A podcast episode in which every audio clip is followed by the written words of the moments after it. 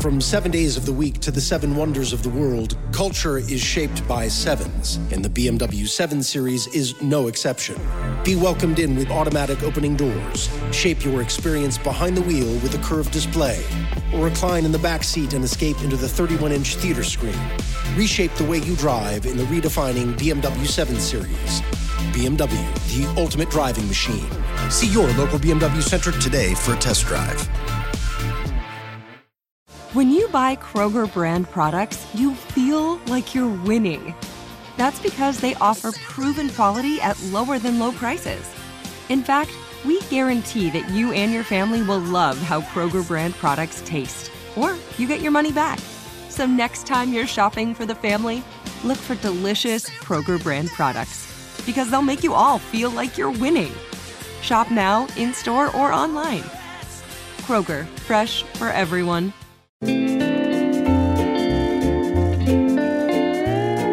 Hello and welcome to the first episode of Odd Lots. I'm Joe Weisenthal, co-host of What'd You Miss and editor at Bloomberg Markets. And I'm Tracy Alloway, executive editor of Bloomberg Markets. Here at Odd Lots, we want to have a discussion every week about economics, finance, markets, market structure, which Tracy loves, maybe some politics and culture thrown in, stuff that doesn't necessarily fit into the normal day to day conversation. And we couldn't think of any guest better to have than Tom Keene. Am I a guinea pig? You're, you're the guinea pig. Okay, thank you. Tom Keene, as everyone should know, is the host of Bloomberg Surveillance on TV and radio here at Bloomberg. He knows more about markets and economics and world events than just about anyone else in the room. He has a very eclectic background in music and mathematics. And I wanted to have wanted to have Tom Keene on the show because Tom is always interviewing people, but he's never answering questions. He's never behind the to, microphone. I try to avoid it like the plague. Well, so we're gonna I'm break. not doing this for you, Joe. I'm doing this for Tracy. well, Okay. everybody, everybody knows that. But um, who are you, Tom? Why are you here? How did you get to be Tom Keene, who everybody I- I- knows and loves? I, I get it a lot, and and what I would suggest is, it's one part short term stuff, one part long term stuff, and one part blind luck. The long term thing is is being acutely aware when I was a kid, and ever more every day, knowing how twisted the early years were. I felt something like a bad Stan Freberg record. And you don't know who Stan Freberg is. He was a great comedian. He just died this year. And then recently, it was about the privilege of running into Matt Winkler. And basically, Matt and I, with the support of Al Mayers, who runs Bloomberg Media, and Ted Fine, who runs TV, they're the ones that made all this happen. Matt Winkler, for our listeners who don't know, is the guy who founded Bloomberg News, Yeah. essentially. So you got lucky. You met Matt Winkler. You just hired me because of the bow tie. But uh, uh, to make a long story short, you get lucky. And I met Matt, and we basically invented what you see. Hmm. That's that's a safe statement. What were you doing before then? Because when I think of you, I think you project this aura of someone who's been doing radio for decades. Yeah. But what were you doing before you did radio and TV? Well, before the media thing, I was in the investment business, but there's a whole sidecar thing in music and in entertainment. Um, for example, and I, I, I gauge it off my oldest child's age. I used to hold him in my arms and do the stock report in Boston. and this is the vanilla days, not cross asset. The Dow Jones Industrial Average up 42 points today, 842, blah, blah, blah. You know, that. And so I did a little bit of investment stuff back then, but a lot of it was just the music business as well, which is the showbiz aspect, which a lot of people in business media try to ignore every day. And they're wrong. I mean, the FT's pink. It's pink for a reason. It's pink. It's like what you did. I mean, you invented the modern headline in modern business journalism. So it's just, you know that Weisenthal wrote that headline, or you just know that. How has your investment experience informed your career? Though? Oh, huge! Oh, huge! Um, the, the, it's a massive type two, in that you learn so much enjoying losing money.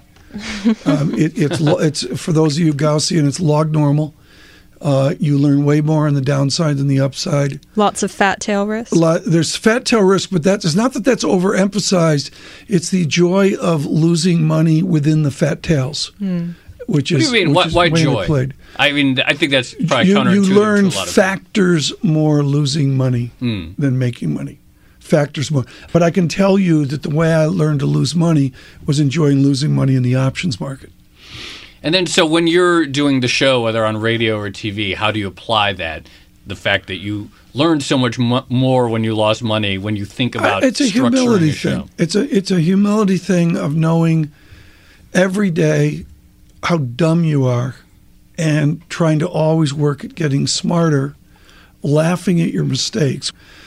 There's a, there's a lot there's less now after the financial crisis, but there's lots of people strutting around with a certain uh, intellectual arrogance about economics, finance, investment, and right now nobody has arrogance in international relations. Did you have to learn how much you don't know? Like, was there Yeah. a point earlier in your career where you thought you knew it all, and then over yeah, well, it's time, Mark you, Twain. You know, certitude of uh, twenty-one.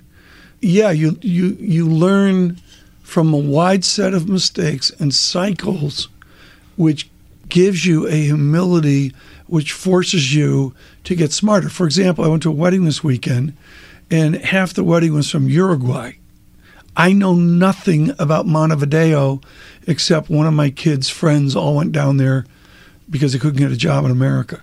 Hmm. And I read seven articles this weekend on Uruguay just to be, to begin to I have no clue about Uruguay. There's that kind of madness but compounded over time. I know nothing about Uruguay. I know nothing about Montevideo. It's a great humble brag because you slide in how easily you knew the capital now. I have to ask you talk about certitude on Wall Street. Yeah. And in addition to having a musical background, you also have a mathematical background. Right. And it seems like one of the areas in markets where people start to get really certain and have that certain mathematical swagger is when it comes to models. And you love talking about models. How does your experience in mathematics feed into that? yeah, that the, the the background there was growing up with it. I have the the clearest memories of getting up on my tiptoes and looking over my father's desk as he did a very sophisticated triple integration of space satellites.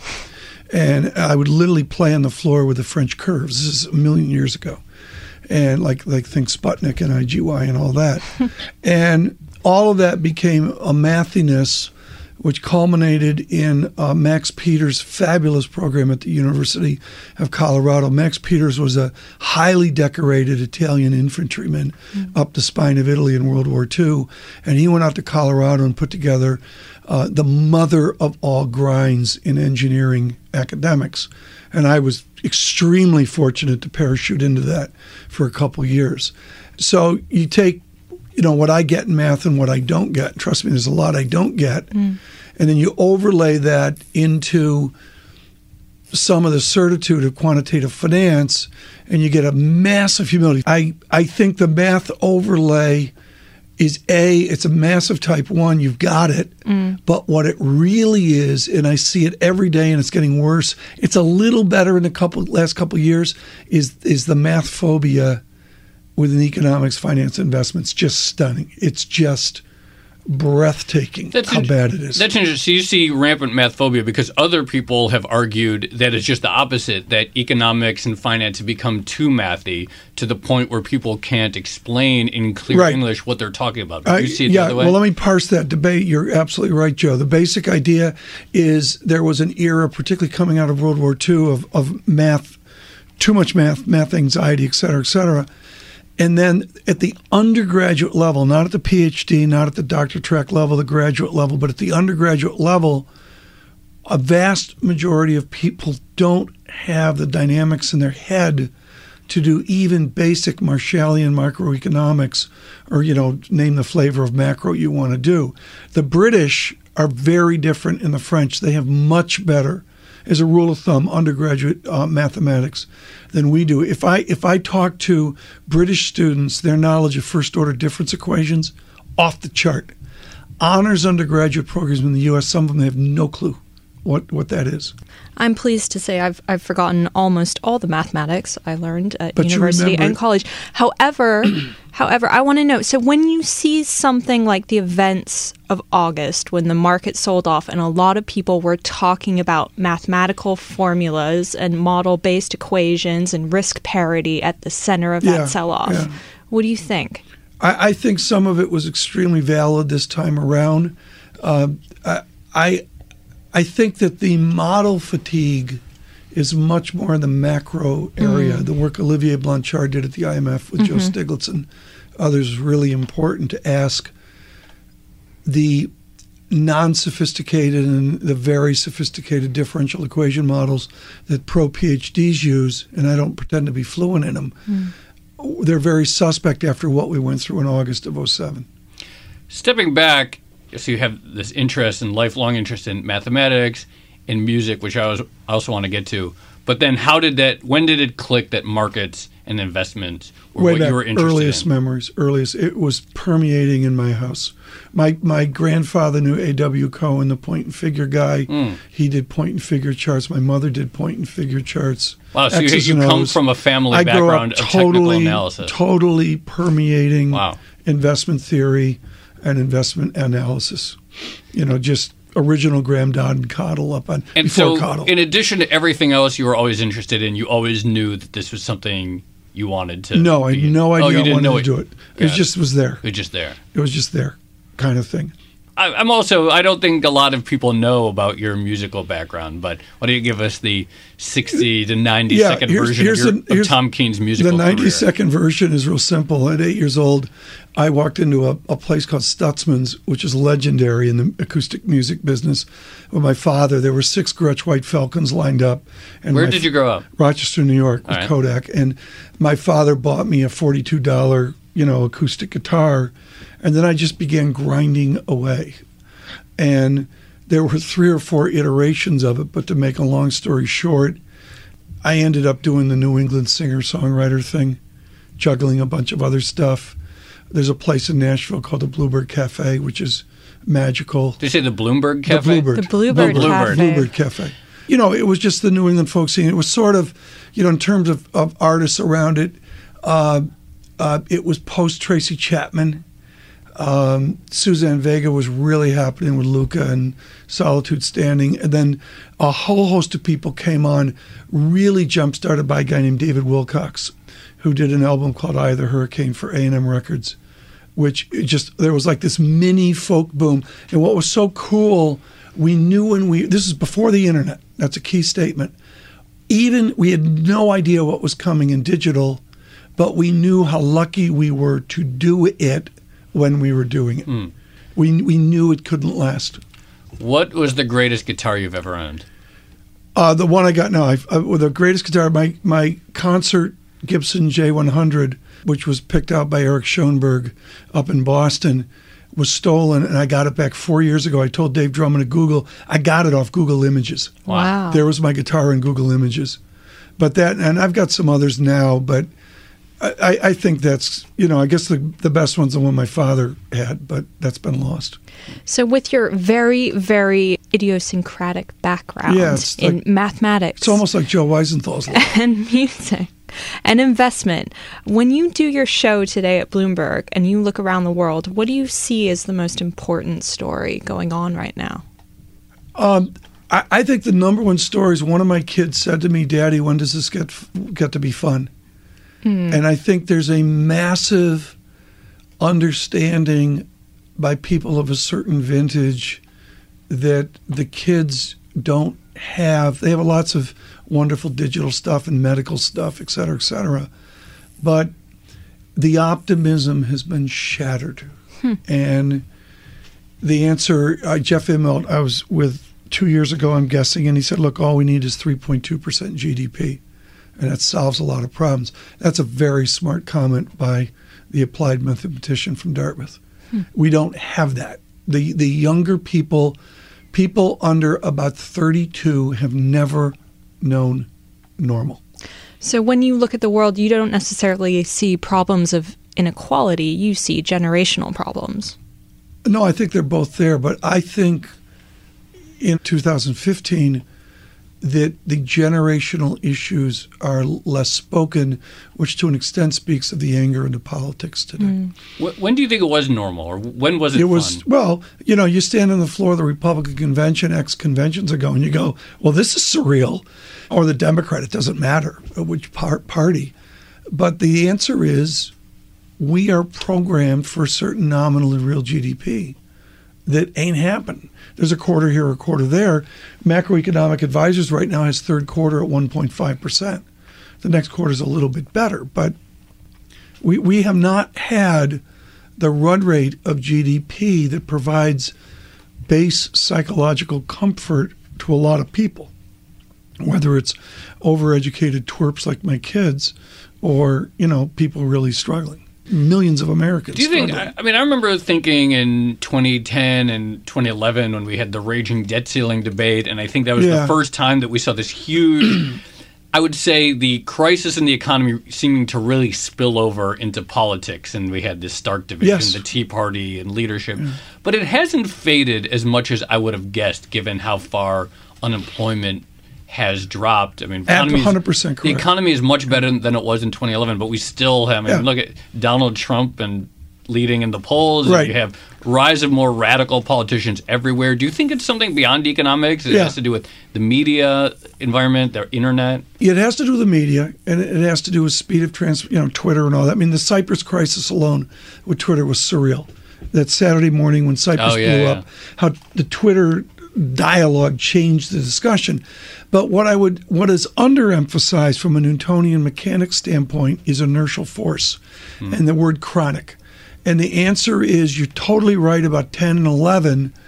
And what's different now is it may not be force majeure like it was then, but there's just this chronic weight of gridlock in Washington, this chronic sense of GDP underperforming, even while unemployment supposedly gets better. And that goes back to productivity. You know, we could bore everybody with three ratio productivity analysis. Did you say three ratio productivity yeah, analysis? productivity in the media is uh, appallingly reported. There's capital, there's labor, and there's a separate ratio wrapped around something called total factor productivity or TFP. And the pros know all that, and they sort of just, you know, when we talk about productivity, gloss over it. But the answer is labor ain't happening, and certainly for a part of America. This Angus Deaton winning the Nobel Prize is a big deal big, big deal. This is the death of aggregate, aggregation, of summing everything together. Hmm. And that that's a really big deal. That, that I, I we talked to Shiller today. I didn't have a chance to talk about it. Well, that brings us to again to your show. When you go out and talk to people, what makes them good interviews, and who are the best uh, interviewees that you think you've had? It's a it's a chemistry. It's a mixture, uh, and there's always exceptions. There's hyper academic people that fail, and and that I, I do think it's a chemistry. We keep very careful track of who we like and who we don't like. And I, I, would say the third rail is we don't want people that are scripted or consulted. Mm. That was the rage two, three, five years ago. There's less of that now. We have less and less people on talking points, which is where a consultant comes in and tells them four things to say. That's gone away. But mostly, it's, you know, it's a media phrase pop. They've got to have pop, particularly in radio, is critical. So we talked about these sort of big general generational issues that you see as the main thing. What about this moment specifically when you look at financial markets? What are the big things that you're watching? Yeah. We're going to get into prediction season soon for 2016. Right. What do you what do you what do you have your eye on? What would you what are the charts that you look at first yeah. thing in the morning? Well, my chart of the year is inflation adjusted commodities back 60, 70 years. I've mm. shown it on TV probably 10 times. You can steal. It's a great chart. Great great chart. And what does it look like? It, it looks like a persistent decline in commodity prices over many years. And then there's a China aberration, hmm. and we are, off the top of my head, two thirds to three quarters of our way back to normal, hmm. which is commodity, long term commodity deflation. So you don't think the long term, we're not, it's not over yet? if we're going to return to normal? Then... I would suggest not that it's not over. I'm not going to make a prediction. Right. I would say the people predicting it is over are on tenuous ground. That's Tom's media experience coming through there, refusing to make a prediction. Do you think one thing I feel is like everyone's talking about deflation and central banks around the world failing to hit their policies and how are they going yeah. to reflate? They can't do it and then you see these conversations, the Phillips curve, this idea that the employment and the inflation rate are inversely related, and how that's dead and broken. Do you think we could be getting to an extreme in the other direction where everyone is just thrown in the towel on any sort no. of inflation coming back and anything like that and No, to get wonky on you, uh, within a classic Uh-oh. ISLM matrix, John Hicks 39, and Krugman's written about this beautifully. What I would suggest is there's a total underestimation of real economy effects. Everybody's over in the bank. What's Yellen going to do? What's Carney going to do? Uh, which is fine. I mean, that's what keeps us Yeah. employed, all three of us. But the real economy effects have been grossly underrated from day one of the crisis, August of, of 07. And the other thing I would suggest is the interest rate transmission between the real economy and the bank side of things, the LM curve, is totally broken at the zero bound. And these, uh, there's things we don't understand that are going on in the interest rate sphere right now. That, that are there. There's a mystery here. I can't believe we've gotten this far in the segment without talking about your bow ties and the fact that the bow tie was almost entirely responsible for bringing you to Bloomberg, since uh, Mr. Matt Winkler also enjoys wearing bow was, it ties. was a rumor. Right. um, I found a picture of my grandfather, my mother's father, five years ago, holding me, and he had a bow tie on. I have no recollection of my grandfather having a bow tie. Um, it started when I was sort of, sort of, kind of like pre med, and I was in emergency rooms, and they wouldn't let you wear a normal tie because they're afraid the patient will grab you with a regular tie. So I was forced to wear a bow tie um, doing what was called extern. This is a million years ago. This is before anesthesia, and um, um, you know it sort of started with that. I'm assuming back then they weren't Hermes ties, though, as they are No, now. they were not. No, they weren't. We did the clip-on thing minimally. I must admit that that was like, no, I don't want to do that. Do you have a favorite tie? Does it mean something?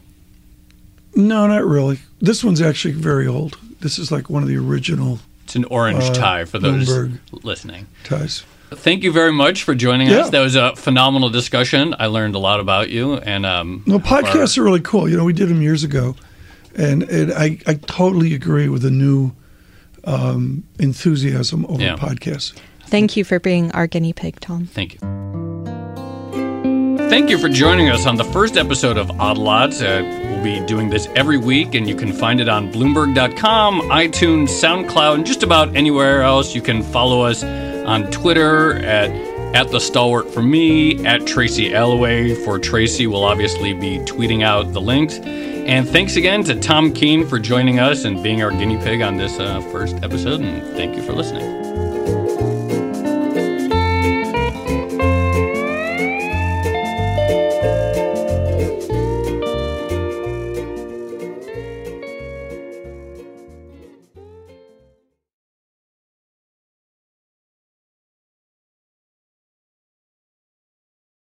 The Hartford understands protecting your business with the proper insurance can be a challenge. The Hartford team can provide coverage to suit your industry. The Hartford empowers mid to large size companies like yours to help manage risk, from liability and property insurance to workers' comp and more. Let The Hartford help protect what's unique about your business.